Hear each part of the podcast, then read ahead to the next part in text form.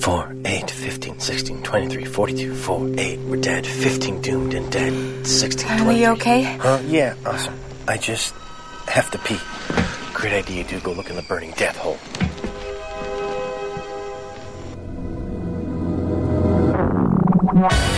Welcome to the weekly Lost edition of the Generally Speaking podcast. Please welcome your hosts, Stephanie, Rachel, and Cliff.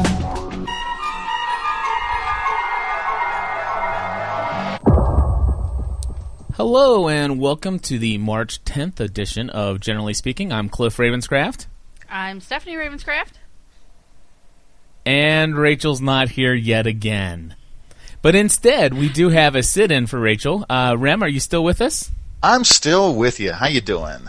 This is Rem Levictois from Calgary, Alberta, Canada, and he is our professional announcer. We also know him as the Hatch Monkey from the island. Yes, indeed. He's our all-around sound good guy. So, Rem, welcome to the show. Thanks for sitting in for Rachel this week.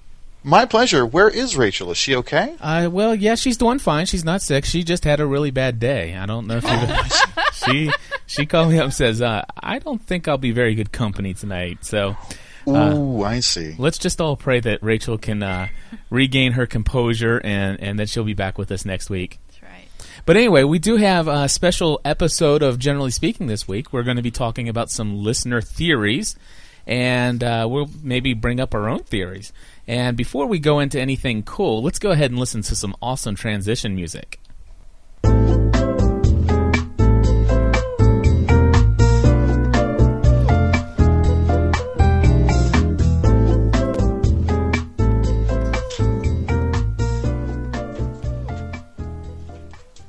Okay, well, Rem, as you know, we're doing a theory week. I figured since you're on here, you might have some ideas or some crazy theories or maybe some really cool theories that you've heard. What do you got out there? Well, you know, my idea was starting to gel around the whole idea of something that my brother-in-law actually talked about. And when I was on my trip in Ontario, he said that the hatch is actually a spaceship. And I don't think I've heard anyone else say that. And his idea is that if you don't put the numbers in a manner of time, as the clock counts down, the hieroglyphs show up. Apparently, this thing would launch out of the ground. I guess that's based on the idea that maybe if no one is left to put the numbers in, that makes the assumption that everyone's dead, and this capsule launches itself into space. Have you heard anyone else suggest that idea? I have not heard anyone else come up with that theory. That sounds like a unique theory to me. In fact, very unique. Who came up with that? That's my brother-in-law, Mark. Mark, do you think he'll be listening to the show? Oh, for sure, yes. Okay. I've definitely introduced everyone to Generally Speaking when I was on my road trips, so they'll be listening for sure. Hey, Mark, this one's for you. It's an interesting theory. Oh, I think you'll like that. So, yeah, I like that. In fact, we got a couple. I kind of solicited calls from our listeners last week and begged and pleaded that they give us a call on our listener line. And what I'd like to do real quick, Rem, is basically play a couple calls, and Stephanie, myself, and you, we can sit around and debate some of the things that they bring up. What do you think about that? Sounds great. All right. Well, the first call is going to be from Bobby. Bobby is a campus pastor, and he has an interesting echo idea. So let's go ahead and play that. Hey, guys. My name's Bobby. I'm a college pastor out of Tampa, Florida. I've got an interesting perspective that I haven't really heard anybody talk about yet after last week's episode, Maternity Leave. Hearing the de-bearded Mr. Friendly talking about how wait till he finds out and all that, I've been wondering who is the he. And Mr. Echo has been a little bit mysterious to me. The way he was confessing his sins, if you will, to Henry Gale seemed a little bit too intense. And if you remember, I believe it was right before the other 48 days, he took a vow of silence for 40 days after he killed those two men. I'm wondering if there's a whole Dharma initiative with some of this communal living, maybe a lot of the Eastern mysticism infiltrating the thing, if this might have to do with some kind of cult theory or maybe even having to do with something Antichrist. And let me explain. The others, if you will, have been taking the children I'm wondering if they knew which children they were looking for, or if they were taking them all in case they found the one they knew was there, the child being Aaron that they're looking for. I believe that Mr. Echo is kind of got this in Revelation. It talks about the false prophet that comes before the Antichrist. On his Jesus stick, as we affectionately call it, he was scratching, and I don't remember exactly, but it was a verse in Revelation, and Revelation is predominantly talking about the end times in the Bible. So my theory is this. He goes before Henry Gale to confess his sins, to let him know that, hey, listen, I'm back on track. I killed two of our own people, but listen, I haven't turned against us. Well, one of my reasons in theories is this. The reason why the monster didn't destroy him is because the monster knew who he was to begin with, and was almost kind of like a security scan thing. Okay, you're good to go. We know who you are, Mr. Echo. The whole thing with Aaron, as when Claire was in her makeshift nursery, check this out. And the mobile that was over the crib, I don't know if anyone saw it, those were Oceanic Airlines planes that were going. The song that was playing when the name was Take a Falling Star, Put It in Your Pocket, and Never Let It Go. Satan in the Bible was called the Morning Star, and also called him a fallen star. And my connection the other day was this. What if Aaron is supposed to be the embodiment of this Antichrist, if you will, the enemy coming back, and Echo is the great prophet? And I'm wondering, by him marking certain trees and clearing them, if this is for some sacrificial thing, if this is for some other premeditated... Okay, just so you know, that was the end of the 3-minute limit on the listener line. So I think, Bobby, what we did is we got the gist of what you were saying there. And so what do you guys think about this whole idea of Echo being a part of Dharma and possibly having some connection with the end times and the Antichrist and all of those things? It's well thought out. It's a really big idea. It is. But there are a lot of people who sort of tie in the idea of saying, well, you know, these people are all part of Dharma. And to say that Echo is a part of the Dharma group, I find that kind of hard to believe. Yeah, I find it hard to believe myself. In fact, you know, the scriptures on the Jesus stick, go into that. What I kind of think there is that whole carving on the stick thing, that was specifically to build to this leading reveal that Echo is a priest or has something to do with the priesthood. And that's I think that has been, I think now that reveal is there that he's a priest, I believe that the Jesus stick and the scriptures that were inscribed upon it, I think they fulfilled their role in the show. Do you think too that maybe, you know, in the episode the 23rd Psalm, when he has his brother Yemi sign the papers, the ordination papers, I would think at that point Echo probably had never even read a Bible. And he was just posing as a priest and wasn't intending to actually go in that direction until much later on. So maybe he doesn't have the theoretical background, the training per se for the priesthood, and maybe that's why he, you know, blew that line in the 23rd Psalm, you know, reversing it, and maybe that's why he has to carve things on his stick so he does remember them, because maybe he's not very well educated in the priesthood teachings.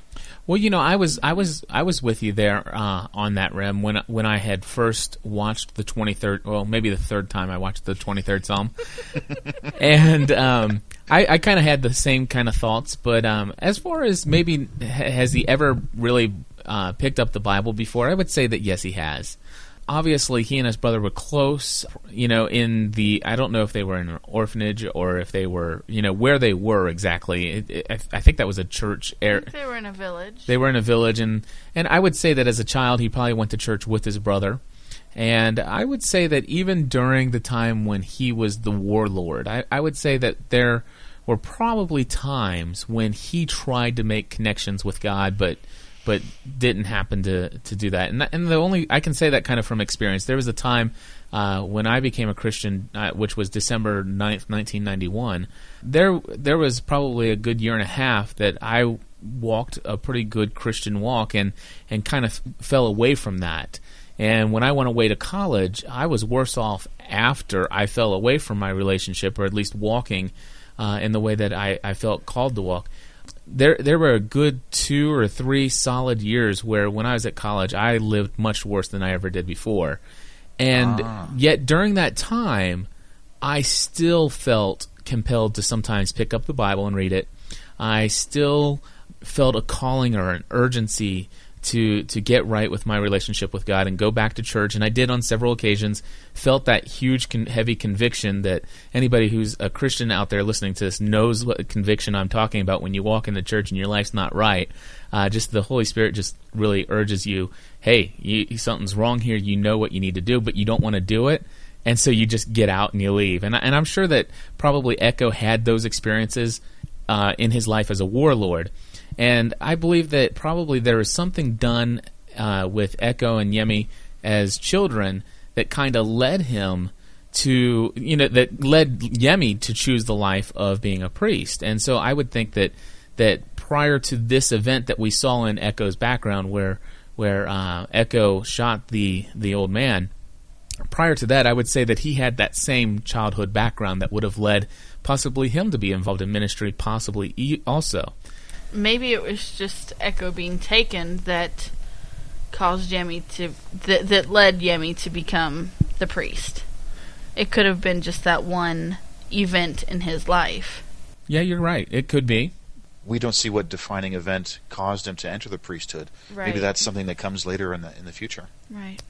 And then, of course, the idea that, Echo did have him sign the document to make him a priest. Obviously, his desire was not to be a priest. But I would say that what we clearly see is that when his brother was shot, carried onto the plane, and Echo was left behind, and the military or whatever that was that came up to him, they automatically assumed that he was padre or father or the priest.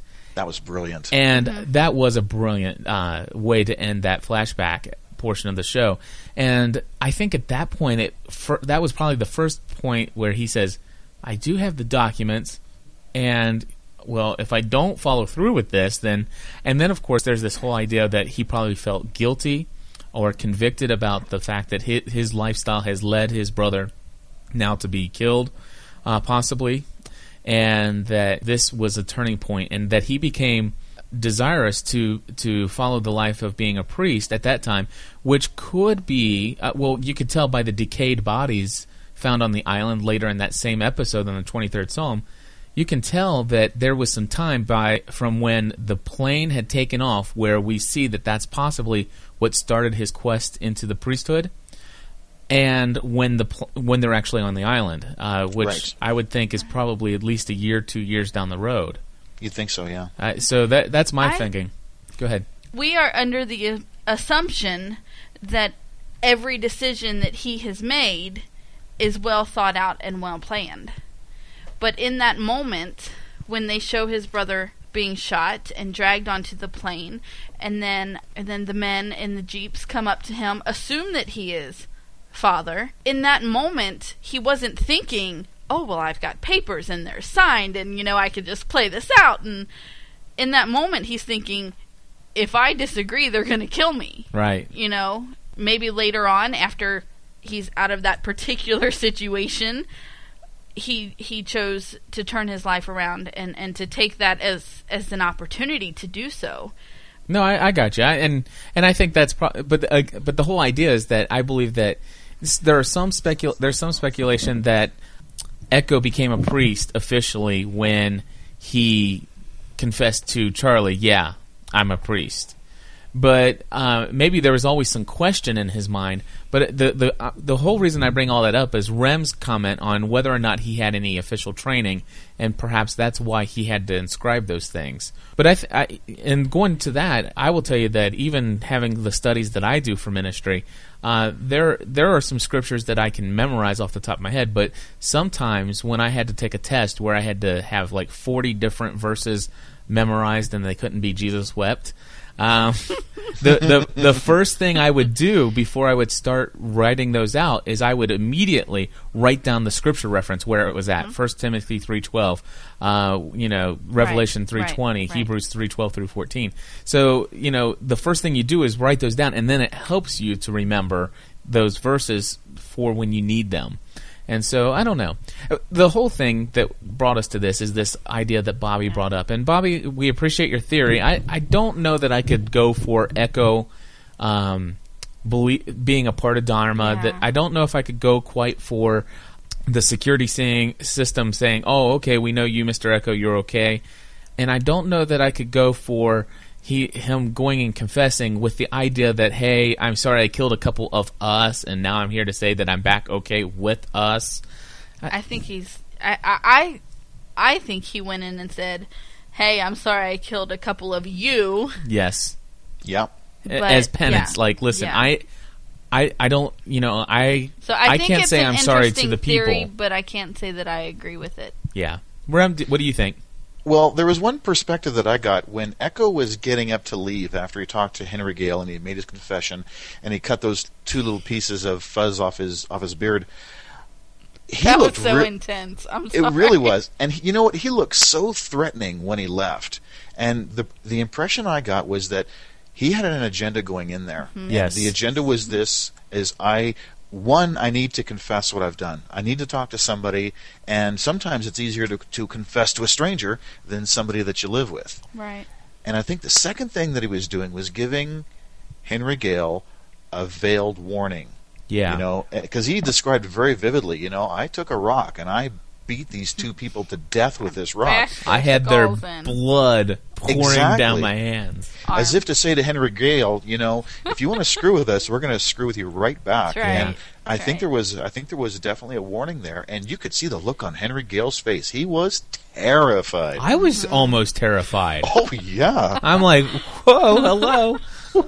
Okay, well that's enough. Bobby, thank you for your call and thank you for contributing to our show. And good question. Thanks for bringing up the point that I should remind people, if you do call our listener line, remember there is a 3-minute limit so that you don't get cut off.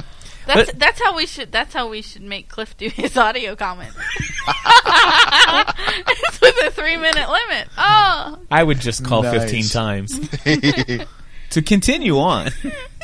All right, guys, we're gonna go ahead and play a call that we got from Jeff from Portland, Oregon. Hey there, you guys. This is Jeff in Portland, Oregon. I'm just catching up with all the Lost podcast world now, and this is actually the first time I'm calling one. And I just wanted to add something to something one of the callers said. He mentioned St. Elsewhere and the whole autistic child, who, by the way, was a character in the world. He was the son of one of the doctors in the world of the hospital. One real-world connection between St. Elsewhere and Lost is that the episode The Other 48 Days was directed by a gentleman named Eric Lanouville. And Eric Lanouville is he's a TV director. He also has directed some episodes of Everybody Hates Chris and Medium this year and many others going back years. But he was the custodian named Luther as an actor in the series St. Elsewhere. And not only that, but he's the very first character that you even see in the series St. Elsewhere, in the very first shot of the very first episode. You know, that doesn't prove anything one way or the other, but it is a very interesting little, maybe even sort of wink and nudge on the producer's part, hiring him to direct an episode of this series, just sort of tweaking the viewers who are wondering whether it's all going to turn out to be, you know, an autistic child shaking a globe with an Oceanic Airwaves plane in it or something like that. Anyway, I'm entertained by your podcasting, so keep it up, and I'll keep listening to get thanks. Bye. Jeff, thank you very much for that follow-up call regarding St. Elsewhere.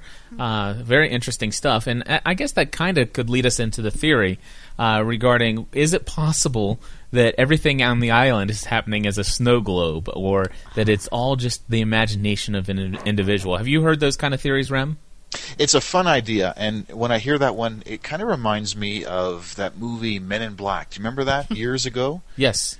Where they have this shot of the Earth, and as they zoom out, and then suddenly it turns out that the world or the galaxy is really a set of marbles. being played with by a bunch of extraterrestrials. Yes. You know? So yeah. I think that's kind of it's a really neat idea. Yeah, there are a lot of people who are they say they'll be very upset or angry if that's what it is. I agree with that. I don't want it to be that. You'd be upset if you found out it was all just in somebody's mind. If I put all of this energy and time into watching this show for 5, 6, 7 years, 8 years, however long it's going to be on, yeah, to find out that it was somebody's stupid dream, yeah. See, oh yeah, I would feel so ripped off. Yeah, I've been thinking about that because I've been hearing this possible complaint if that's what it is. I mean, for this for us takes up so much more than just an hour a week. Well, I'm sorry, but here's the deal. I just don't understand getting upset. Are we enjoying ourselves right now? Of course. And so, yes, but in 5 years, if it was a dream, I'm gonna feel ripped off. See, I just don't understand. We are enjoying the ride. It's just TV. Maybe our life is a dream. It's just TV. You know, and that's what it all comes down to. Life is but a stage. Oh. And we are merely players. That's right. Here's the thing. I just don't understand the possibility of being upset with that. I mean, I won't be upset, but I don't like it. Okay. See, I can handle that. I don't like that. I think it's too easy. But there are some people that said it's been done already. Okay, it's been done already. That's enough. See, I can handle those arguments, but I just can't understand this whole. You know, I will be upset if I've wasted all my time. Because I'm enjoying myself. I don't care what the and I know you are. The one thing in the beginning that Lost had was that there's nothing else like it. Yeah. Nothing else currently on television that is like it. And if they end copying off of something else that's already been done, that will be a letdown. Now, I will have to disagree with you on one point.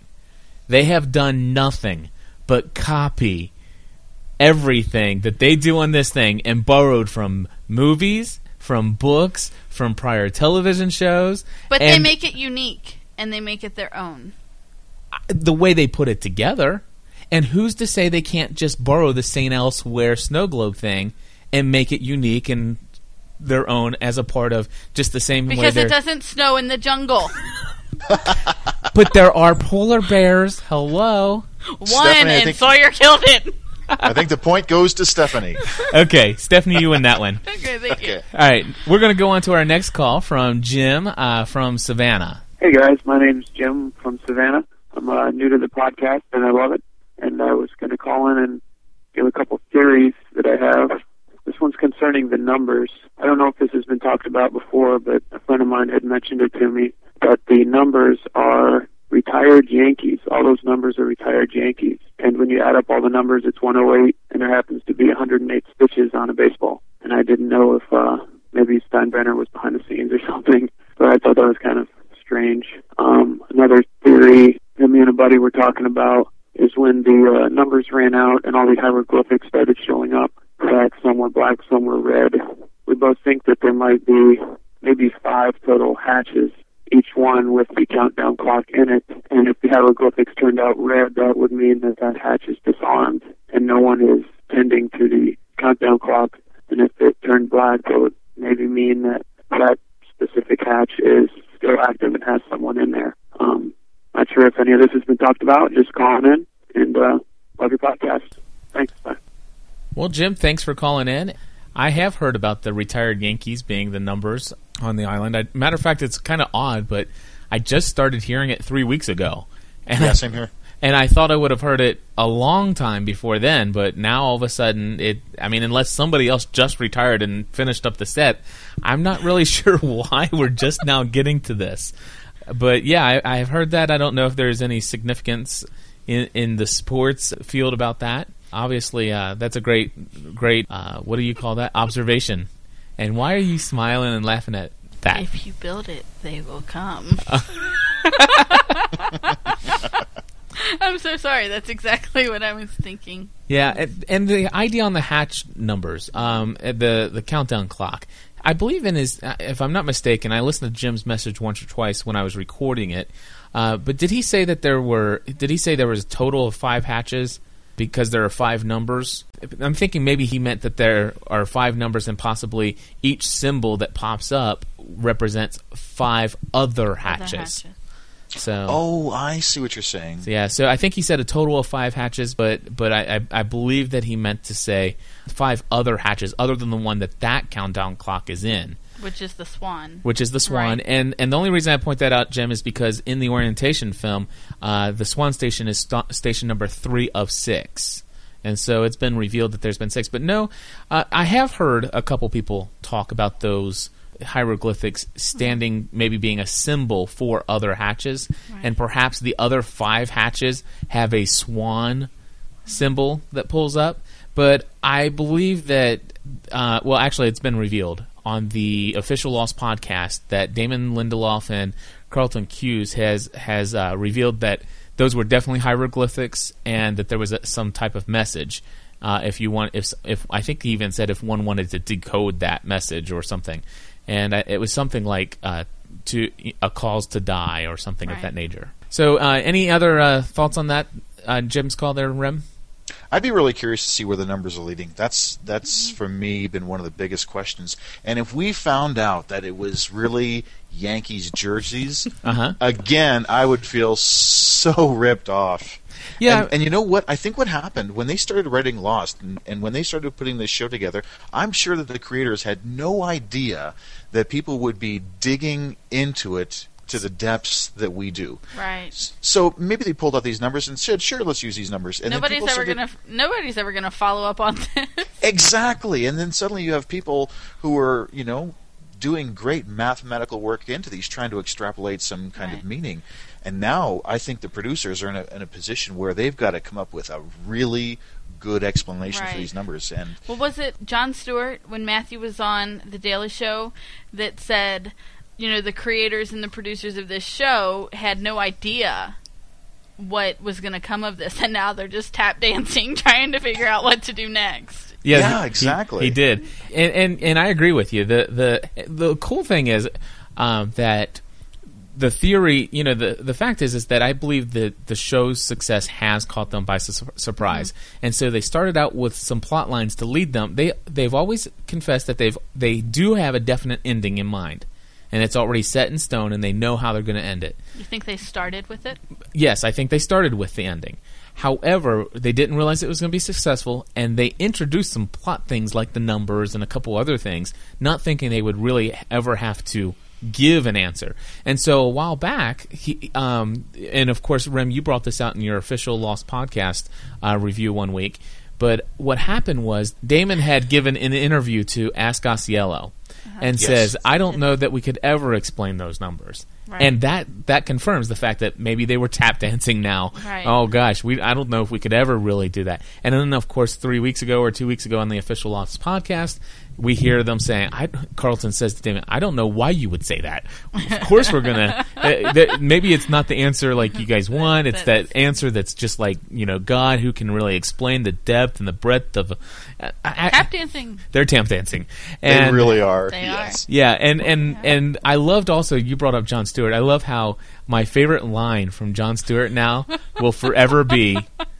TiVo it and watch it frame by frame. You'll pick things up. I love that. Because we are so frame by frame now. Oh, you know it. You know it. Jim, thank you very much for your call. And now we're going to go to Wally in Maryland. Hey, guys. This is Wally from Maryland calling again. I want to provide not as much a theory on what's going on the islands, but more of a commentary on the theme of the show, what kind of statement the creators are trying to make. And I think I'll start at the good versus evil, black versus white theme. Evil must exist for there to be good, and I think there's very much a distorted idea of what's good and what's evil on the island. If you were to ask the others, I think they're convinced that they are doing the greater good. And if you were to ask the Losties, they would say that the others are evil, and that's who they're fighting. On the islands, there's no moral law, and that presents an interesting problem. How will society function and develop without moral law, without infrastructure? That may be part of what Dharma's studying, or part of the reason they're on the island, but we see now, the closest thing the Losties have to any sort of law is Sawyer with the guns. So it'll be interesting to see how that develops. The redemption theme, major theme, it's been brought up several times. We've seen characters like Jin, Echo, and Shannon experience the good side of it. Shannon found a purpose, found true love. Echo turned away from being a warlord and is a man of incredible faith now. And Jin saved his marriage. Then you've got Charlie, Locke, and Sawyer, who have fallen back on their previous ways. Sawyer, with his con artist shenanigans, Locke with his anger, Charlie with his drugs. So will tigers ever lose their stripes? We will see. Hopefully, we see all these characters turn away from those things ultimately in the series, but we'll see. And then you've got the choice or the free will theme, and the fact that your decisions affect other people. We've seen it with the overlapping storylines, that we're all connected. So that's what I see so far, just on a very general level. Interested in hearing your thoughts. Thanks, guys. Wally, thank you very much for calling in your comments. And I wrote down a couple notes as he was talking there. One of the only thing I really want to point out is the one concept that he had. And me being a Christian, and some people out there kind of expect my Christian view on the show. And I just do want to point out one of the things that I think is the only inaccuracy that he really said in his whole comment there, and that he said there's no moral law on the island, and that the only law they really seem to have is Sawyer and his guns. And unfortunately, Wally, I'm just going to have to disagree with you on that one point, and that I believe that moral law is not something that's written in the books, but moral law is something that's written on the hearts of every individual. And I'm not talking just Christians either. I mean, obviously, with my own faith, I am biased, and I admit that I'm biased in the way that I believe we're all created and endowed by God, and we are His creation, and therefore He's created us all with a moral right and wrong conscious in our hearts and lives. Now, obviously, that's my own personal bias, and so. But even if you look into other religions or even people who are atheists in nature, they all seem to have this sense of right and wrong, this moral law. And I think there could be no greater evidence of that than when everybody let John Locke beat the crap out of Charlie. You know, what in the world's wrong with him doing some drugs? What in the world's wrong with him trying to drown a baby in an ocean? I mean, what in the world's wrong with people doing the things that they do? Why are they having such a hard time with each other if there's no moral law that's guiding them? So I think there's very much a moral law at work here, and that's what's making the relationship aspect of what's happening on the island so huge. And in fact, I think now, and this is where I will jump in and get right behind you, Wally, and that is this idea of the redemption theme. Redemption is so important to Shannon before she dies, and redemption is so important to Boone, and redemption is so important to these other individuals because of that moral internal law. They want to know that they've made it right. I think the whole redemption idea, I'm going to predict and I'm going to make a theory on one of the future episodes that, you know how they put in some music here and there? I want to hear a little Bob Marley redemption song. Oh, wouldn't that be cool? Yeah. That would be fun. Yeah, a little Bob Marley on the island. I mean, who doesn't like Bob Marley? I mean, yeah, man. You know, we're jamming. So anyway, I wanted to talk a little bit about this whole idea of the moral compass. Okay, and there was something mentioned in the official podcast a while back about how some people think now that they're on the island, that they've been on the island for almost 2 months, that they should start, forming some sort of government and leaders and things like that. And the producers had mentioned that it's too soon. They're probably working from a standpoint of Wild West justice right now. Right. And, immediate survival has been taken care of. And now what they have to start to worry about is how they keep people in line. And it seems like Sawyer has sort of extended himself out to be a person of authority because he has the weapons. And it seems like Locke and new sheriff in town. Right. And Locke and Jack just seem to naturally share that leadership role. But I think when you take a bunch of people and throw them on an island, there is going to be an inherent sense of right and wrong, and I think it's going to be based largely on what promotes survival. And if you bring it back to the Ten Commandments, you can take a person who's not a Christian and read them the Ten Commandments, and they make sense. Right. It's you don't steal from people, you don't kill people, you don't lie to people. Those are just very common sense ways to live.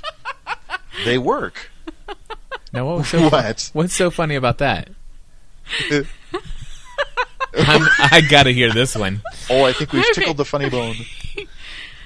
They do lie to people. They do kill people. Okay. And there's this question: somebody's been sleeping with Sun. Oh yeah, that's true. Seriously, Rem, the example that you choose from the Ten Commandments, they've broken everyone. So. Yeah. If you look at it from a perspective of what works well, by following those examples, that would work well. Probably wouldn't make for very interesting television, right. Which is why we have people going off and having these experiences, but coming back and never telling anybody what those experiences were. Yeah, a general lack of communication on the island for sure. Okay. Absolutely. Well, let's go ahead and move on into what Shand from Missouri had mentioned here. Hello, Stephanie, Rachel, and Cliff. This is Shand from Springfield, Missouri. I have a theory about Locke and his sudden need to be played. I actually think he could be playing us. If you look back at an episode called The Long Con, we saw him refer to Mr. Sawyer as James, and he's done this for quite some time now. I think Mr. Locke knows that James/Sawyer was a con man. He, Mr. Locke, was trying to keep the war from starting between Mr. Happy and Jack and needed some way to get rid of the guns. He allowed Mr. Sawyer/James to play him or con him into giving him the guns when in actuality he was conning James. Let's fast forward to this last week's episode. We have our resident other living in our hatchler pad, Mr. Henry Gale, and there was the talk of our authors. And I think that Mr. Locke is trying to allow Mr. Gale to think that he is playing Locke and trying to pin him against Jack. Mr. Gale had mentioned that he was able to hear very well through these thin walls of the safe that he is in. Locke immediately leaves the safe and creates a rather large ruckus with the dishes. Maybe he's just trying to get Mr. Gale to think that his plan is working. Well, I'm interested to see what you think. Love the podcast. Wish you all the best of luck. Thanks so much. Bye-bye. Shand, thank you for your call. Rem, what do you think? Wow, that's really interesting. Oh, you know what? I just love the Locke character so much. I would love to think that Locke is doing that, and that he is when he made that disturbance with the dishes. Uh-huh. That thought had occurred to me. I thought, maybe he's actually playing Gale. You think so? I would. You know what? I'd love to think so. But the idea of giving up the guns. That's a really tough one. I'd love to think that he did. Yeah. But it seems like Locke has been really naive lately. Well, here's my deal. When we look back to season 1 and the flashbacks of Locke, we get a very feeble, emotional guy. I mean, we get the kind of Locke that we saw throw the dishes on the floor. When we see Walkabout, we see this guy that is destroyed because he can't go on this walkabout. It's his destiny. Help me! I'm helpless. Why can't I do this? Why can't I get? And then when he gets to the island, he finds meaning and purpose. He finds the use of his legs for some reason, and he feels this something within him comes alive, and he's all of a sudden being able to uncover his inner manhood or whatever, and he's able to throw knives like Crocodile Dundee, and he can kill wild boar, and he can pretty much make some pretty good herbs and spices to put on people's head and make them see things, and I mean he can do all kinds of things, and he's found this newfound purpose in his life. But every now and then I believe that because of some of the inner struggle and some of the relationship issues that he has, when he has interactions with Jack that kind of conflict, where he kind of feels like he's playing second fiddle and stuff like that, I believe it triggers within him some anger issues. You recall that he met his woman friend at an anger management session. Oh, that's right. Yeah. And do you remember he told Son, I used to get angry all the time. You know what it seems like? When we first saw Locke at the beginning, his existence on the island, you know, as a hunter, as a tracker, as a provider, he really demonstrated himself. He made himself so valuable. And there's one point where Charlie said, you know, if I was to put my faith in any one person to save us, it would be Locke. And he really came into his own, and he really shined, or shone, if you will. Mm-hmm. The place where he seems to have fallen down is when relationships on the island start to turn more people-centric and political. Then that refers back to how he was in society, you know, back home.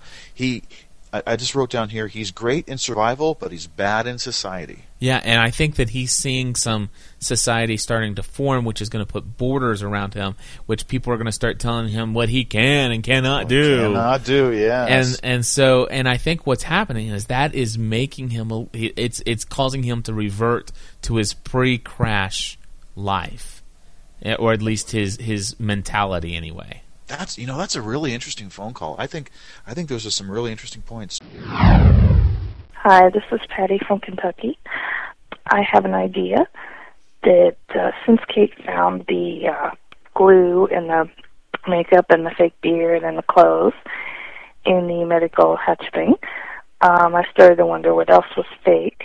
Some of the group of others that Zeke is with obviously is trying to make the others think that they are more than they are or dangerous. I think that's fake too.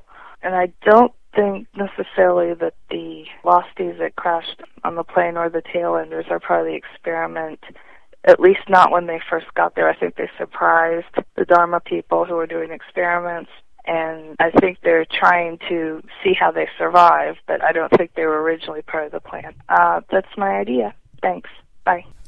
Okay, well, thank you very much, Patty from Kentucky, calling in. Maybe we'll have to invite Patty to come up and record as a guest host with us one week. What do you guys think about this idea that the tailees and the fusees, or the losties altogether, were never meant to be a part of the Dharma experiment? I like it because I've liked from the very beginning to hold on to the thought that the plane crash was fate. And that all of this is happening. You know, I can handle the fact that all of this is happening on the island because the others are toying with them or experimenting with them. For some reason, I can't wrap my mind around them bringing them there. I don't know why. Anyway, so I like that. There seem to be two camps of thought, and one is the idea that the plane was brought there intentionally by Dharma, or by a group that controls Dharma and Oceanic Airlines. And then there seems to be the camp of people who believe that the plane crash was in itself just an accident. And I tend to go with the accident idea. Like Stephanie says, to wrap my head around the idea that the plane was deliberately brought there or deliberately brought down, I can't fathom that. I just can't go there. Well, you know, I'm obviously camping out in the other camp. And so I'll have to disagree with both of you. And I believe without any doubt in my mind, I have complete faith in the theory that they brought the plane there.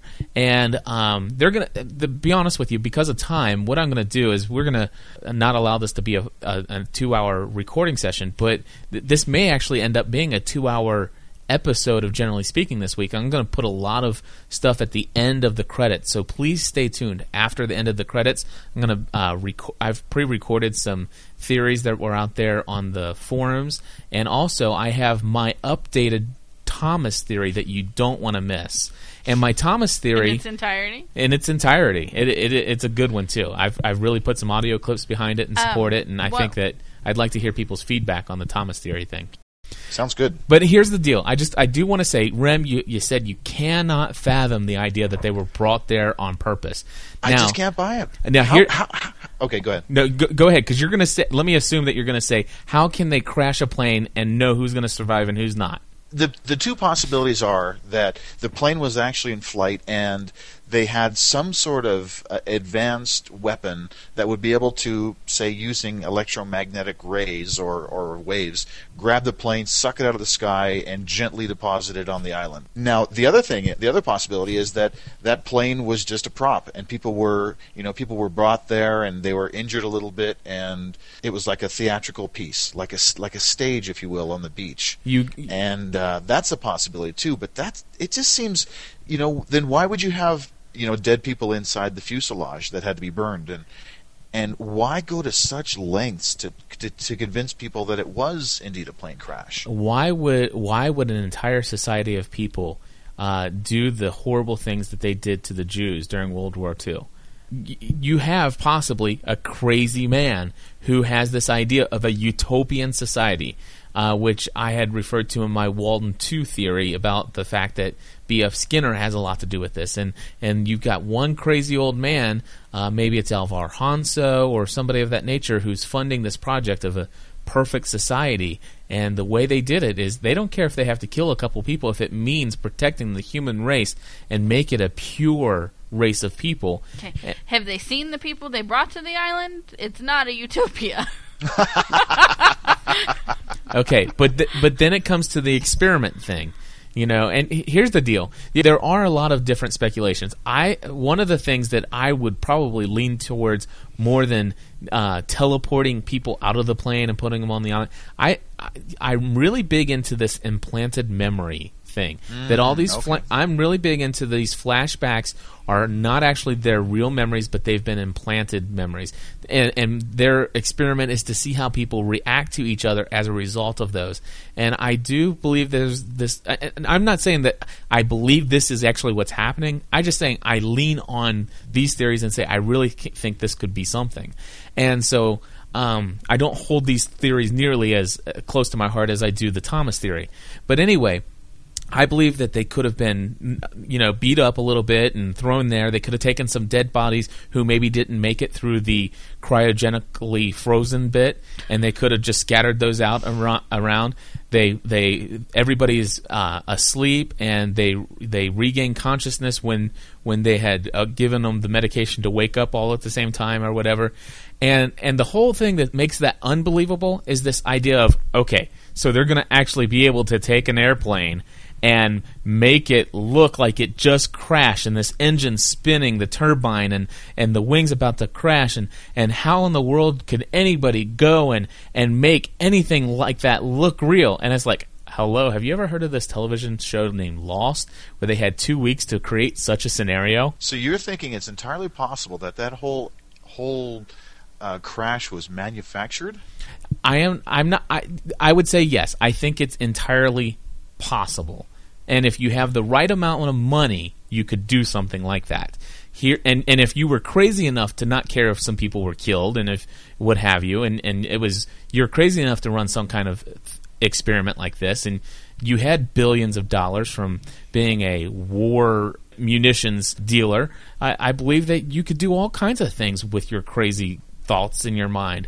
And if the creators of Lost can go and buy a jet plane, have it flown in pieces, and then reassembled on an island for theatrical purposes in 2 weeks, who's to say that if they had 15 years to put this thing together and plan it all out, that they couldn't do the same thing? I'm just saying it's possible. I'm not saying I really believe it. It certainly is possible, and if a person does have that kind of money and those resources, and they're crazy enough to do it, who knows what lengths they may go to.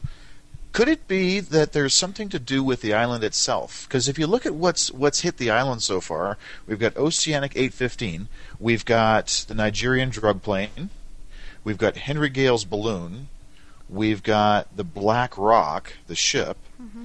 Those are 4 vehicles that have ended up on this island that we know of. Could it be something about the magnetics of the island that is pulling these planes and ships to them? Oh, and we also have Russo's team. I believe that's entirely true as well. I think that's a very big possibility. Maybe it's a magnet for people or a magnet for vehicles. Yeah, and there's theories out there that the island is alive.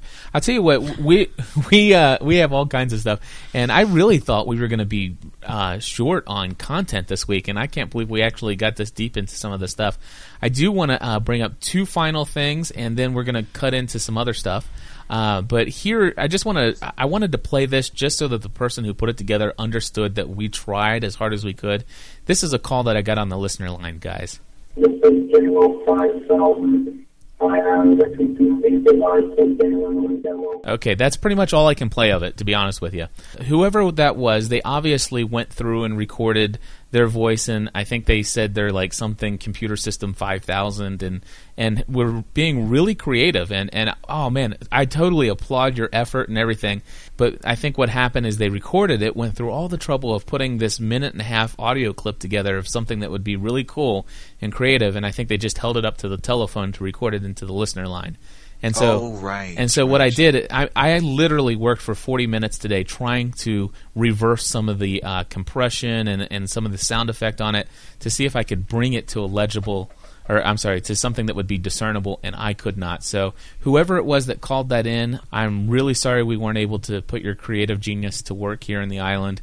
On the podcast. And so, but I do applaud you for sending that in, and I'm sorry it didn't work out. And if you want to email me an MP3 or whatever of that content, if it's audible and can be discerned what you're saying, I'll put it at the end of the next show for sure.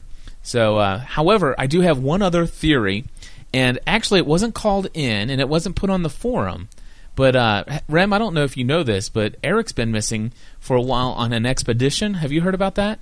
I don't know. I've been trying to get in touch with Eric, and I was going to ask you if you knew where he got off to. He seems like he's just disappeared. I was really worried about him. And in fact, I went over and, Indiana's right next to Kentucky. So, oh, is it? Okay. Yeah. So I drove over to Fishers, Indiana. I asked around town. Everybody knew who Eric was. He's a good guy. And they said, well, you need to go to his apartment. Well, his apartment was locked, but his landlord let me in. And when I was there, I was doing a sound-seeing tour for another podcast I was thinking about starting of his apartment. And this is what I recorded when I was actually in there doing my sound-seeing tours. Okay. Hi, you've reached Eric Fisher. I'm lost on a fake or not fake desert island right now, but if you'd like to enter the numbers 4, 8, 15, 16, 23, 42, and push execute, I will return your call as soon as I can. Hey, this is Zeke. No, not that Zeke. Hey, dude, I've been calling you like 5 times. Where are you? Well, I got a theory for you. I think that the Dharma stands for doing harmonious and righteous actions. Because you know God works in mysterious ways. I think that Dara is a group of misunderstood people doing good in all the world, and that all the plane crash survivors are so delirious they think that they are evil. That's why the others dress up in like dingy clothes and stuff. They're trying to get down on the survival's level to help them and stuff. Because they are sick, and the sickness is what's making them not trust anyone, and have all these weird flashbacks. And Rousseau, she's sick too. Yeah, she's crazy sick, that French chick. Anyway, call me when you get back. Bye. I think Eric's got some pretty weird friends. I don't know about you. Is Eric a part of Dharma? I have no idea. I don't know. We're going to have to find this out. Maybe he's in collusion with Zeke. Well, I tell you what. He says this is a different Zeke, and he has this theory as far as what the acronym stands for. But unfortunately, I think Eric's friend isn't quite that bright. And I'm not talking because of the way he talks or anything like that. But that guy obviously didn't have all his marbles. Because here's what he said it stood for. Doing harmonious and righteous actions. Hello, Mr. Zeke. Where's the M? So anyway... So that's the Dara initiative. That is the Dara initiative, completely separate from the Dharma initiative. So anyway, let's go ahead and move into a little bit that we call what happened on the island.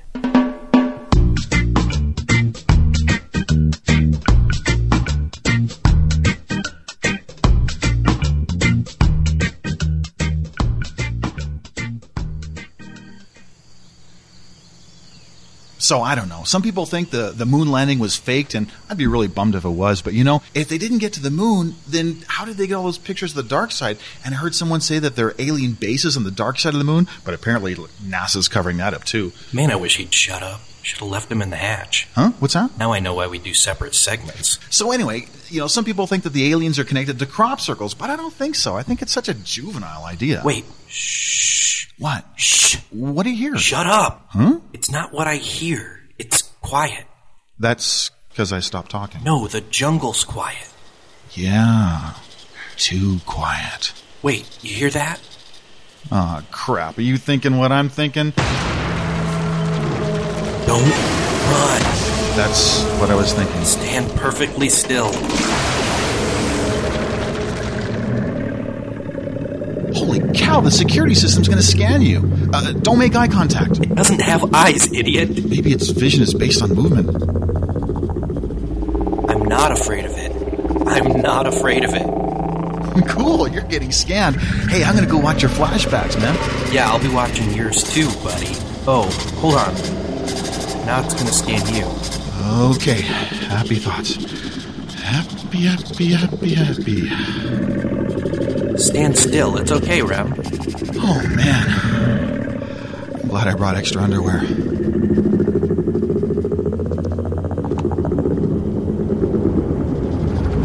Hey, great flashbacks, Rem. Never knew you were a member of the Ukrainian polka team. Great costume. Hey, man. Don't you tell anybody. I was young and impressionable. Yeah, I like your flashbacks. Now I know who invented the mullet. Hey, it was cool at the time. Not like your flashback with the MC Hammer balloon pants. That was the 80s. We all did stupid things. At least I didn't have to. Shh! Quiet. Yeah, whatever. Somebody's coming. Keep it down. Oh, man. It's not the security system again, is it? No.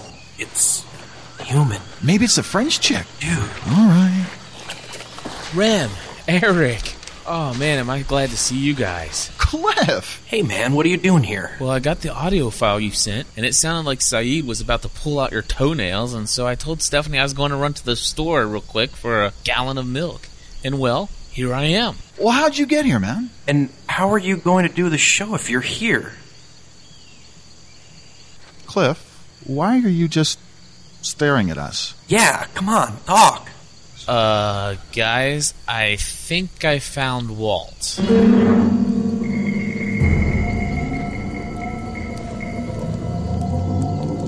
Abs, help button. Help, sir, press the button. Top button, spam.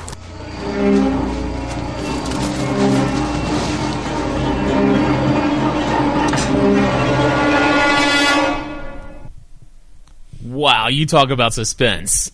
And the plot thickens. The plot thickens. Stay tuned next week for what happens on the island. Dun, dun, dun. One of the things that we started last week was this idea of the trivia contest on our forums. And so let's go ahead and see how that turned out this week. And here's Kim, a.k.a. Gracie's mom, with the results. Hello, everyone. It's Kim again, and I'm here to announce the winner of our second trivia quiz. Our winner this week is Kaylee. Congratulations, Kaylee. You answered all 10 questions correctly and the bonus question. I'm going to go through the first 10 questions and the correct answers, and then I'll go through the bonus question. Number 1. What alias did Kate use while staying on Ray's farm? And the correct answer is Annie. Number 2. 3 of our island dwellers are named after Enlightenment philosophers. You had to name 2 of them, and the correct answers were Locke, Rousseau, and Boone. Number 3. What is the full name of the actor that was originally considered to play Jack in the pilot episode? I was looking for Michael Keaton. Kaylee actually pointed out that his birth name is Michael John Douglas. Number 4. What is the title and issue number of the comic that Walt was reading? The correct answer was Green Lantern and the Flash, Faster Friends number 1 from DC Comics. Kaylee actually mentioned the Spanish name that was written on the front of the comic. Number 5. What was written on the front of the envelope that was found in the Halliburton? and the correct answer is personal effects. Number 6, we can assume that Thomas's favorite football team is the Brisbane Broncos. Number 7, what was the message that Nadia left for Saeed on the back of her photograph? The correct answer was, you'll find me in the next life, if not this one. Number 8, in maternity leave, Sawyer called Kate Thelma. Now, this was a two-part question. I was looking for what year Thelma and Louise premiered and what was Thelma's full given name. The correct answer is 1991 was the premiere of the movie, and Thelma's full name was Thelma Yvonne Dickinson. Number 9. Lost wasn't the only time MC Gainey played a character named Zeke. Name the film in which he played another character of the same name, and the correct answer is The Country Bears. Number 10. Where was Libby skiing when she snapped her left leg? I was looking for the name of the resort and the state where it was in, and the correct answer is Story Resort in Vermont. Now, our bonus question this week asked, in the January 7th episode of the podcast, someone in the panel discussion said something that we joked would earn us an explicit tag on iTunes. What did the person say, and who said it? There were two possible correct answers. One you could have answered was, it was Rachel, and Rachel said, son of a monkey. Or you could have said it was Stephanie, in reference to when she was talking about Charlie and she said that he should remain all doped up. So congratulations to Kaylee. Again, Kaylee got all 10 questions correct, and the bonus question. I'm looking for some feedback as far as trivia goes. If you could, please go to the forum and let me know if you'd like a trivia game just on the forum, or if you'd like to continue the trivia game and have it written and read for the podcast. Okay? Thanks a lot. Bye. Kim, thank you so much for all that you do. And thank you very much for that trivia question. What do you think about those questions and answers, Rem? You know, as she was going through, I was thinking, yeah, it's Annie. And I thought, I don't know the name of that ski resort. And what was on the backside of the picture? Those are great questions. I got maybe 2 or 3 right. Congratulations, Kaylee, for being our trivia winner for the week. How awesome is that?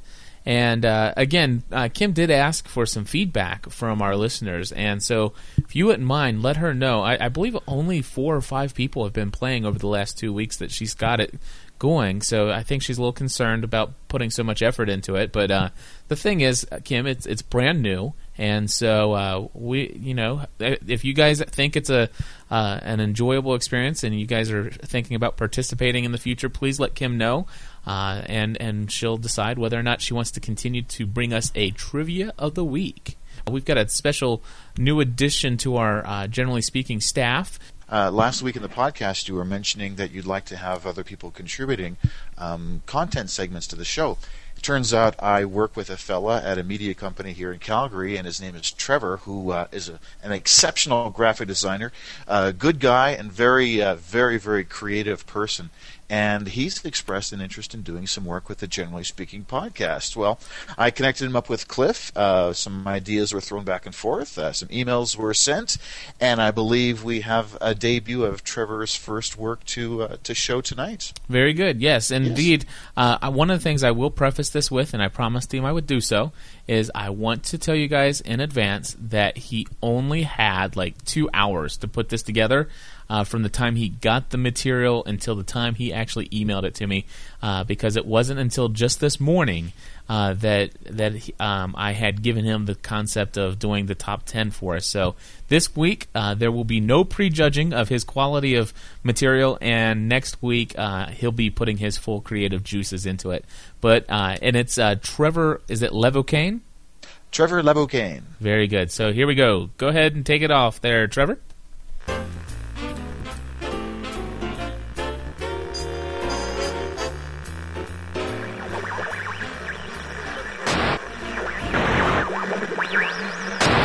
It's Trevor here, bringing you this week's Top 10 list. Turns out the Losties on the island have taken to entrepreneurialism and started up some businesses. This week, it's the Top 10 Island Radio Ads. Coming in at number 10. Come to Coconuts Karaoke Night. Come see Charlie from Drive Shaft perform all his greatest hits. How can you forget? You all, everybody. And, well, grab a bottle of water and come on down. Coming down to number 9. Feeling penned up?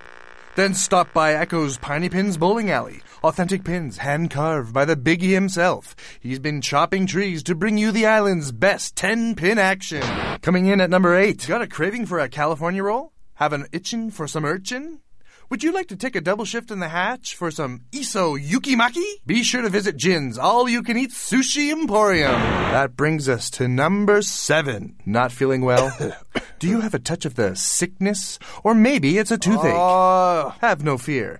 Just stop in to see Dr. Jack and Dr. Bernard Island Medical Clinic. Dr. Jack or Dr. Bernard can help you with your pain and misery. Talk to Rose. She'd be more than happy to set you up with an appointment. In at number 6. Know someone who's been misbehaving?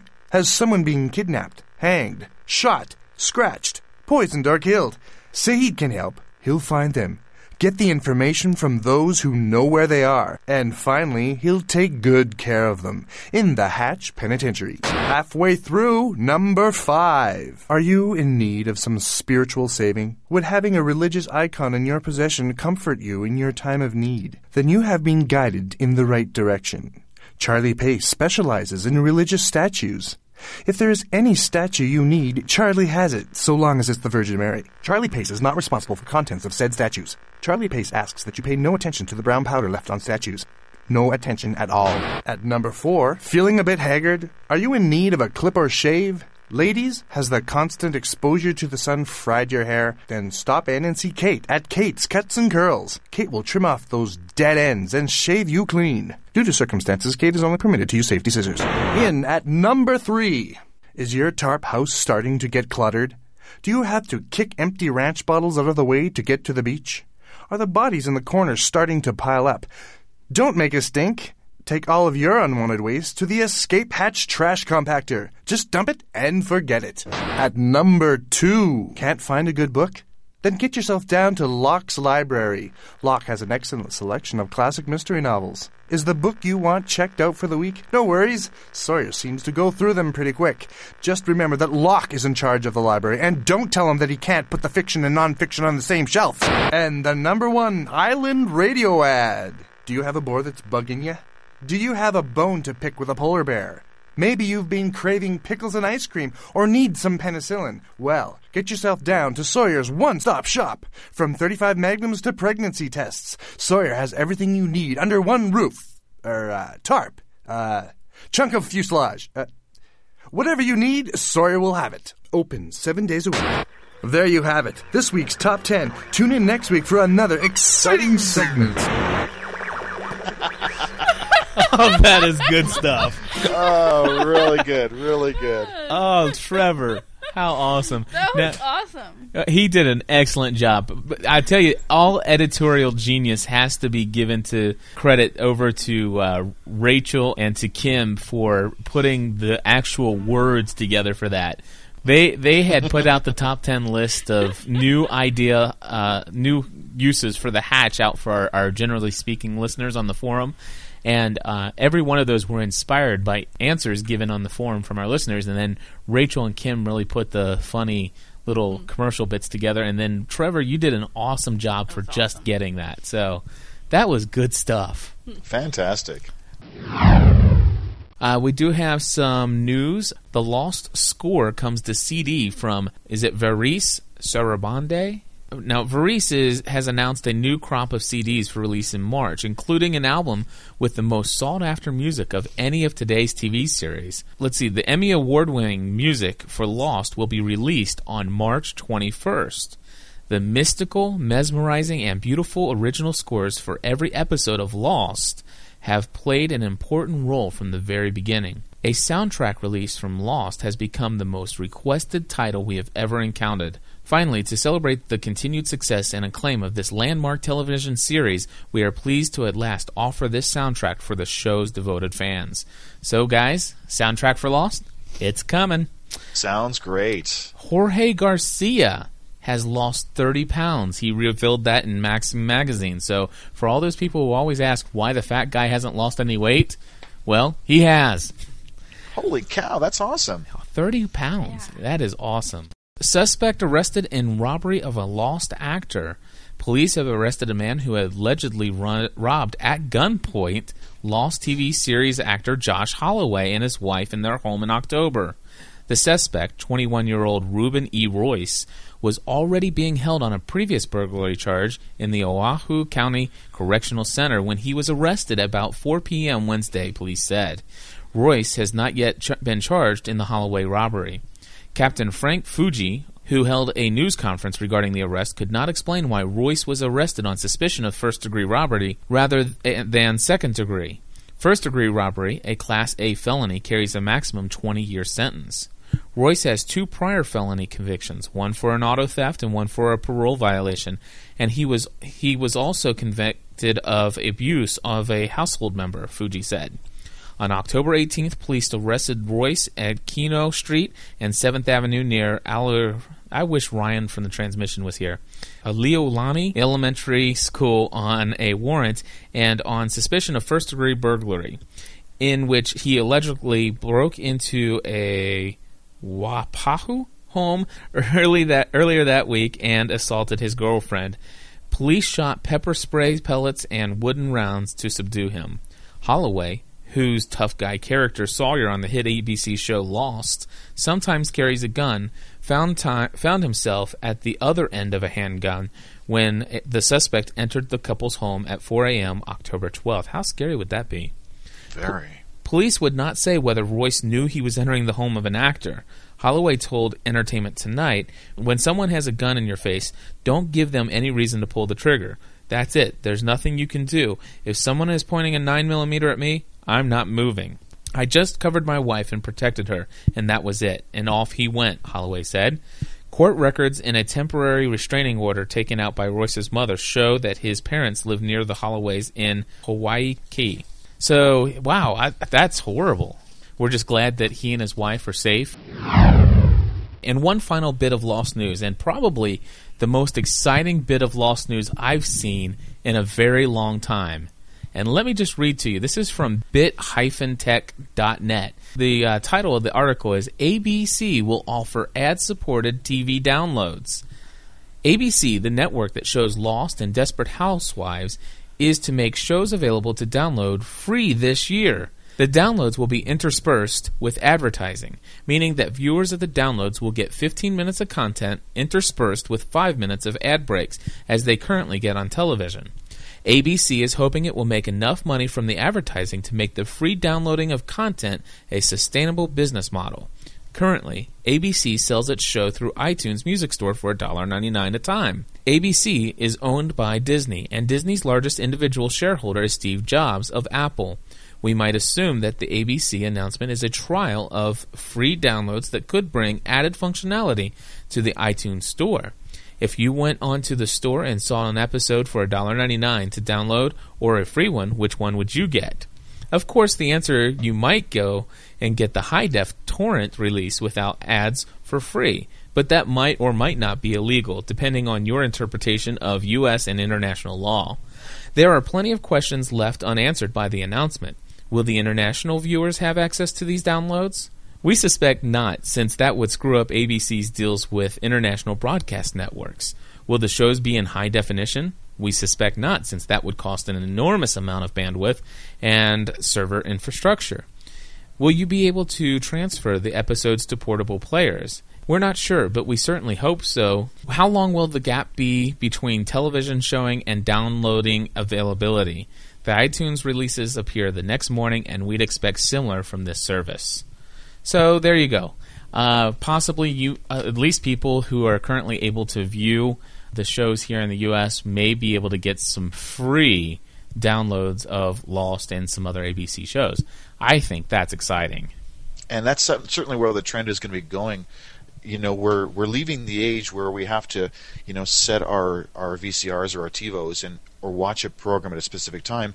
Now the trend is, you know, we'll download the show and we'll drop it on our iPod and we'll watch it on the bus. that seems to be certainly the way things are going to be going in the future. Absolutely. Yes. Well, I'll tell you what, Rem, thank you very much for sitting in for Rachel this week. Rachel, we hope things are going well for you, and we'll see you back here next week with us.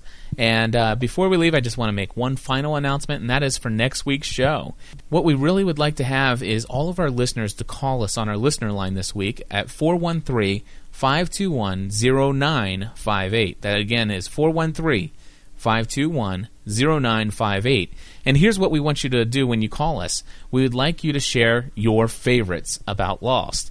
In fact, we're going to have a couple different segments. We're going to talk about our favorite one-liners. Perhaps you have a favorite Sawyer nickname. That would be separate from a one-liner. We would like to hear who your favorite character is. We would like to know your favorite Season 1 episode and why, and your favorite Season 2 episode so far and why.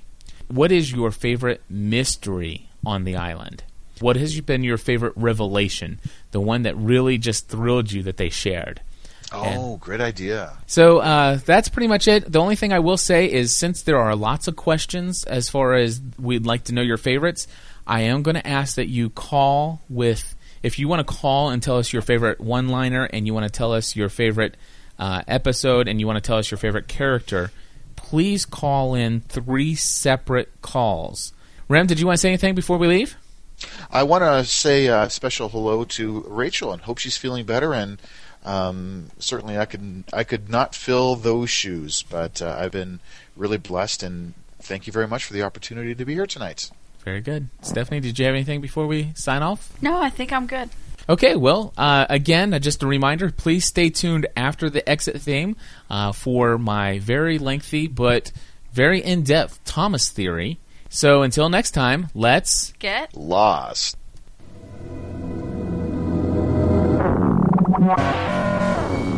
You have been listening to Generally Speaking, a podcast production of Ravenscraft.org. You can make our show even better with your feedback. Call our listener comment line at area code 413-521-0958. After you hear this greeting, thank you for calling. To leave a message, please press 1. Leave your comments and questions, and please start with your name and where you're calling from.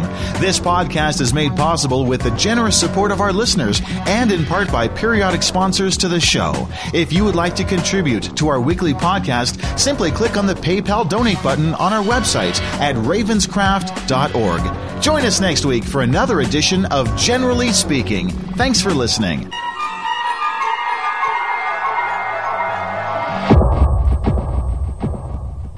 We're going to need to watch that again. Hey everybody, this is Cliff Ravenscraft of the Generally Speaking podcast, and I wanted to share with you my Thomas theory. Those who have listened to Generally Speaking for some time have already heard portions of this. However, I have updated it with some supporting proof here.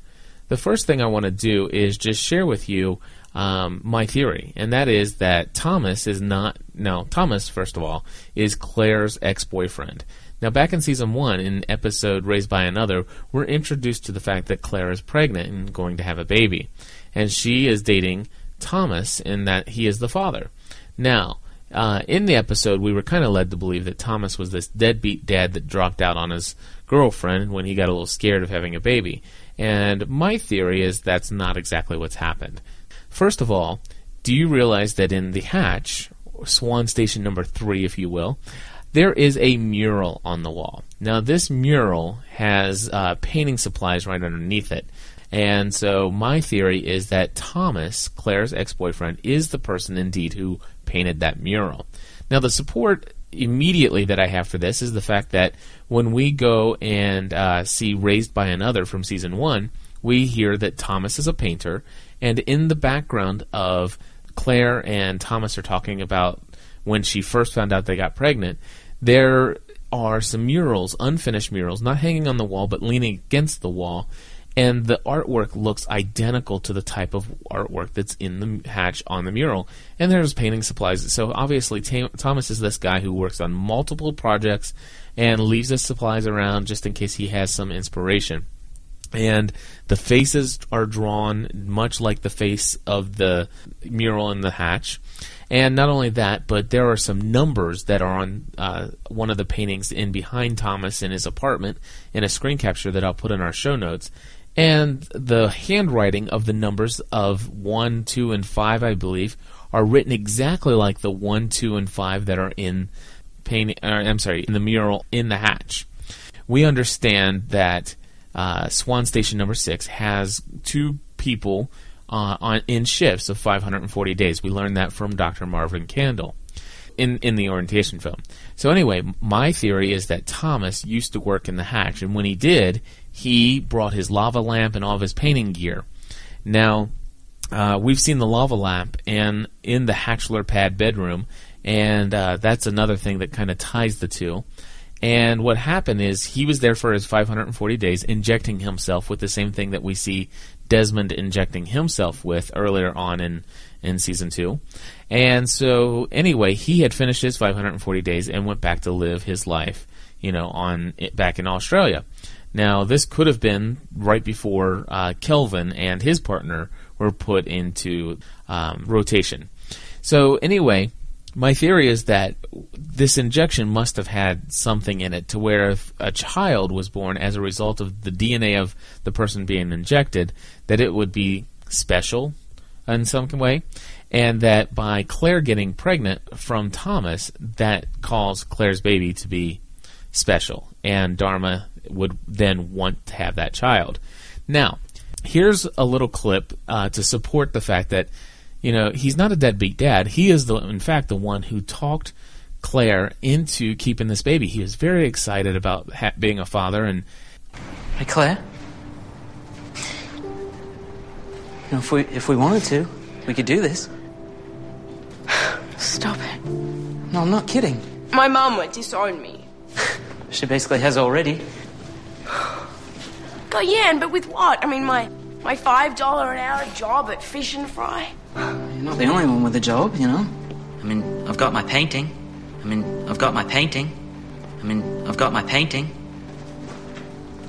That's sweet, but this isn't what we want. Maybe it is. Maybe. This could be like, I don't know. Could be like the best thing ever.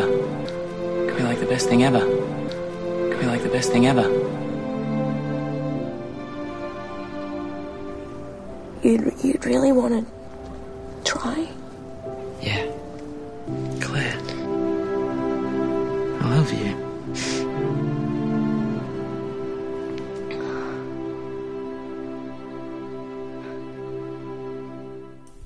Okay, so obviously you can tell by that clip that Thomas is truly in love with Claire, and that he really does want to be a father. I mean, that it's clear that that's his intention from the very get-go there.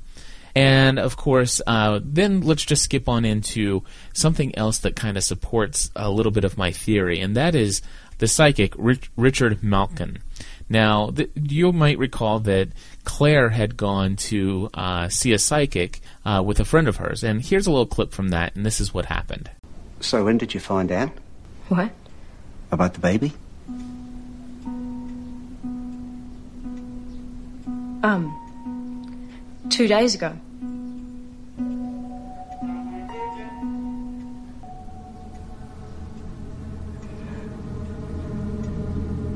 What? What is it? I'm sorry. I can't. What were you gonna? What did you say? I'm not doing this reading. No, you were gonna say something. You'll have to leave. Now. Thanks very much. Okay, Mr. Malkin had obviously picked up on something in the psychic force, if you will, if you believe in that kind of thing. And obviously the writers wrote that in. So anyway, let's go on with that. And so here's what I'm believing, is this is part of my theory, is that when Richard Malkin had tapped into the psychic force of surrounding with what he saw about Claire's baby, that in some way had some kind of psychic disturbance in the force, if you will. I have no idea. But anyway, my theory is that Dharma picked up on this. Okay? Now, Dharma picks up on this, and it's a couple weeks passed by, and because Dharma picked up on it, they sent somebody immediately to go track down Thomas. Okay, and when they do, they confront him and say, Thomas, we're here from Dharma, and we understand that you have maybe somebody that's expecting. And my theory is that Thomas denies the whole thing. I don't know what you're talking about. Come on, Thomas, we know that you're getting ready to... Your girlfriend is going to have a baby. We sensed it. We know that this is true. And Thomas completely denies it. And here's the thing. He knows Dharma has ways of knowing things because he's worked with Dharma for he was in the Swan Station 3 for quite some time, and so he understands that Dharma has some weird practices and they have some weird ways of knowing things about people, and he's really scared for Claire and he's very scared for his baby. How can he get rid of Claire so that they won't be able to track him back to Claire? And the only thing Thomas can think of, via my theory, is that he breaks up with her. And here's how that goes. Now recall how we can do this, Claire. This could be the best thing ever. I love you. Now, I don't believe somebody just changes. You know, maybe somebody has a bad day. But this guy, he right before this clip I'm about ready to play, you can see that he's thinking, oh, man, how am I going to do this? And if you go back and watch Raised by Another, right before where this clip I'm going to play picks up, look at his facial expression, and you can tell he doesn't really want to do what he's about to do, but he knows he's going to have to break up with her in such a way that she will want nothing to do with him. It's the only way to keep her away so that Dharma does not track her by following Thomas. Does that make sense? Well, let me play the clip. I can't do this. Do what? Do you have a bad day? This isn't working. Oh, and you knew that. I what? Just so I'm not overreacting here? Are you breaking up with me? Look, for the past 3 months, it's just, you know, there's always some plan, some responsibility, somewhere that we have to be, someone that you have to talk to. Well, yeah, I'm trying to make sure that when the baby comes... When the baby? Yeah, I mean, that is just not... It's like this now, you know? What's it going to be like when the baby comes? But you said we should do this. Yeah. Yeah, well, now it's real. Well, you can't just change your mind. How in the hell am I supposed to be a dad, Claire? How about my painting? My life? I knew this was going to happen. I told you so. Perfect. Now get all your daddy abandonment crap. Hey, right? Don't you dare try to justify what you're doing. I have done nothing, okay? I've done absolutely nothing. You don't think I've seen what you've done? Excuse me? You were supposed to be on the pill. You think I got pregnant on purpose? Or that this was some kind of plan? You are out of your mind! It's over, Claire. No, it's not over! I'm out of here. Damn it!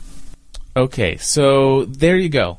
My theory is that Thomas did exactly what he had to do to completely break off and sever the entire relationship wholly so that Claire would just not try to even follow up. He wanted her to believe that he was a deadbeat guy and wanted nothing to do with him being the father of her baby. And that's what he attempted to do with that argument, and he succeeded. And, of course, that's my theory anyway.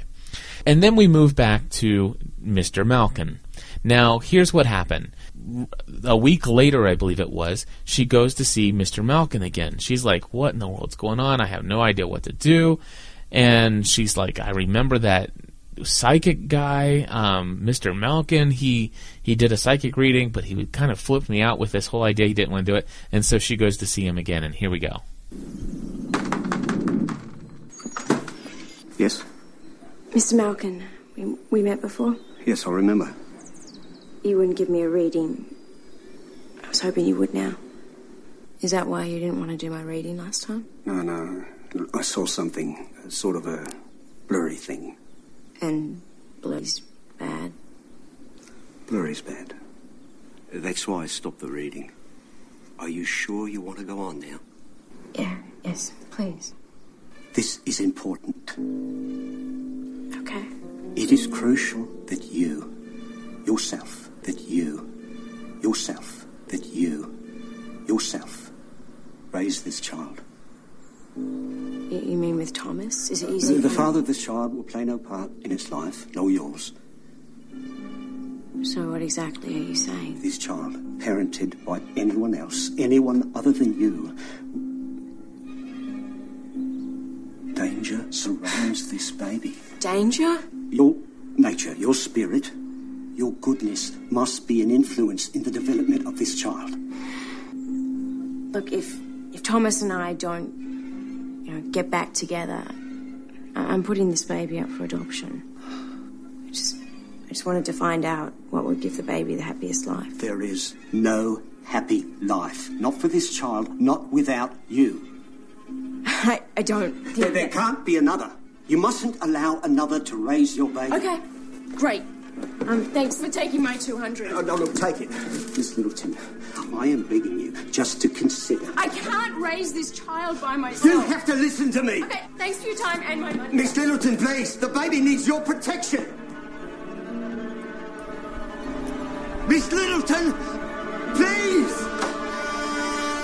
Okay, so what's really important here is that in that clip, you remember just how adamant Mr. Richard Malkin is that Claire not allow anyone other than herself to raise that child.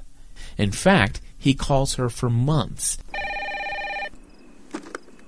Hello? Miss Littleton, it's Richard Malkin. Oh, my God. Listen to me. I have a plan. Something that will make this all better. Hey, you've got to stop calling me.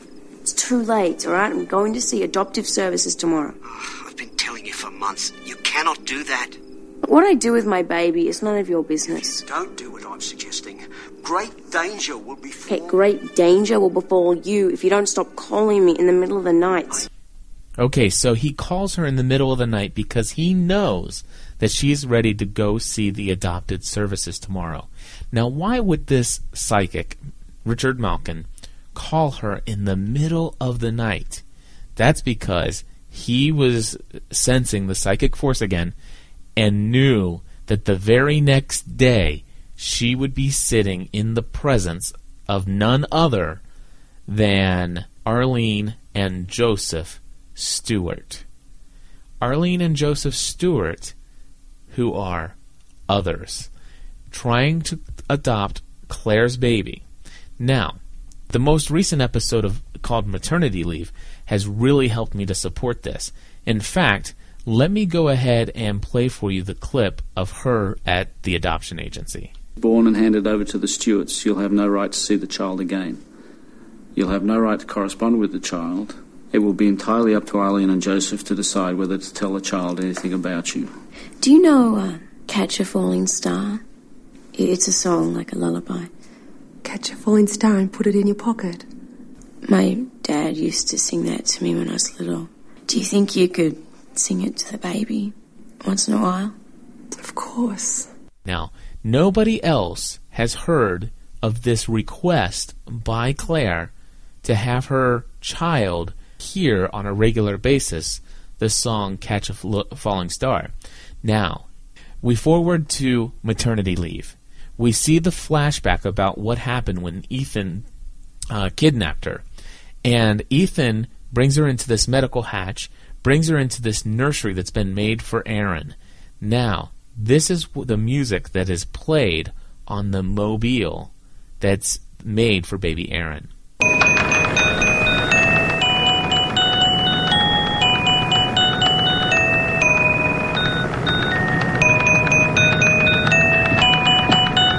Ethan.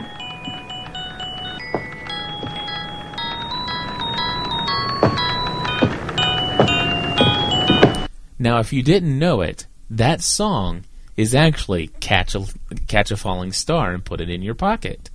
Now, that put in my mind a definite yes connection with the Stewarts trying to adopt Claire's baby. Now, obviously, Claire left without giving her baby up for adoption. And obviously the Stewarts were not too happy with that. So Dharma, what they did is they were able to do some tracing back of who was it that gave Claire a psychic reading that kind of disturbed the psychic force maybe. The Stewarts went back to Richard Malkin and they found him. and now they have threatened his life. In fact, here's how he's changed his story. You spent the last 4 months telling me I have to raise the baby myself. Now you're giving me money and saying I don't have to? I found a couple in Los Angeles who are very eager to adopt. The baby will be safe in their care. Now, I've foreseen... You've foreseen? I don't even know why I'm here. I'm sorry. I know this sounds ridiculous, Claire. All this psychic business. And I appreciate that you must think I'm a raving madman. But this is what must happen. Okay, now, remember I told you to not forget about how adamant he was that no one other than Claire was to raise this child. He was adamant about that, not anyone else.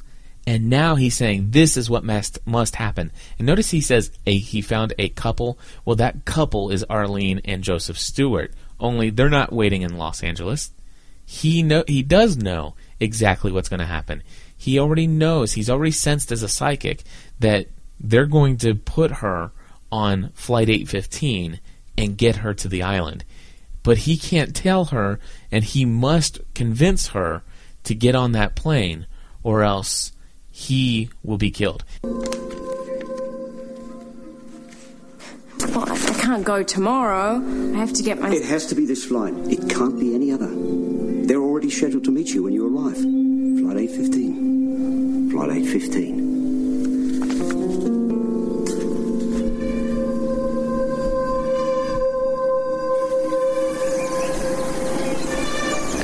There was no couple in Los Angeles. He knew. He knew about the plane, what was going to happen. Oh my God, he knew. So there you go. Richard Malkin knew. He knew because Dharma, or the Stewarts, had gotten to him and made sure that he talked Claire into getting onto that plane. A guy who, at first, warned Claire that nobody should raise this child other than herself. This child mustn't be raised by another. But now, he convinces her to get on the plane. She's got on the plane. She's been on the island. She's now been kidnapped. She had given her child over to Dharma. And, of course, she was drugged and did it under, that mindset. However, she was willing. Matter of fact, you have Alex helping her escape, and she did not want to take the baby with her. And because of that, that would probably be why she had this dream. What's happening? You know what's happening. But I don't understand. Why? It was your responsibility, but you gave him away, Claire. Everyone pays the price now. Do you see where I'm coming from with this? Do you think I'm crazy? Well, that's my theory, and I'm sticking to it. I believe that Dharma is a part owner or owner of Oceanic Airlines. Why else would they have Oceanic airplanes in the baby's mobile? I believe that Thomas used to work with Dharma, and he worked in Swan Station No. 3 and painted a mural. I believe that Thomas was not a deadbeat dad. But indeed, he was a dad that was so concerned for the life and safety of his future child. He was so concerned that he was willing to give up who he loved the most to save them. That's my theory.